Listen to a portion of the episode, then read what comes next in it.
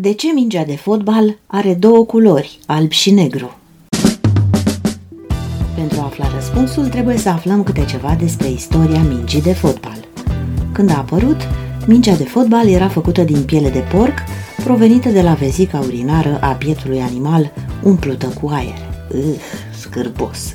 De atunci a trecut însă multă vreme și, slavă Domnului, lucrurile s-au schimbat. În 1844, un domn pe nume Charles Goodyear a început să producă mingi de fotbal din cauciuc vulcanizat.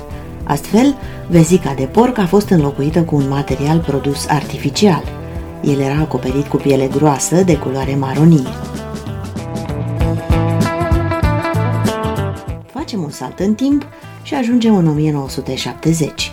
Pe la sfârșitul anilor 60 a fost inventat televizorul și televiziunea, dar imaginea era doar în alb și negru. Ah, plictisitor. Cum meciurile de fotbal erau televizate, era foarte greu pentru telespectatori să urmărească mingea. De aceea, în 1970 a apărut mingea de fotbal în alb și negru, așa cum o știm noi astăzi.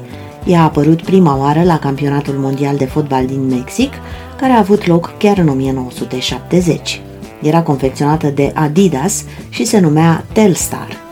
Mingea de fotbal avea până atunci culoare albă. Adidas a adăugat câteva pentagoane negre în design pentru a ajuta pe telespectatori să o vadă mai bine. Pentagoanele negre îi mai ajută și pe jucători să așeze mai exact piciorul, astfel încât să lovească mingea exact așa cum își doresc.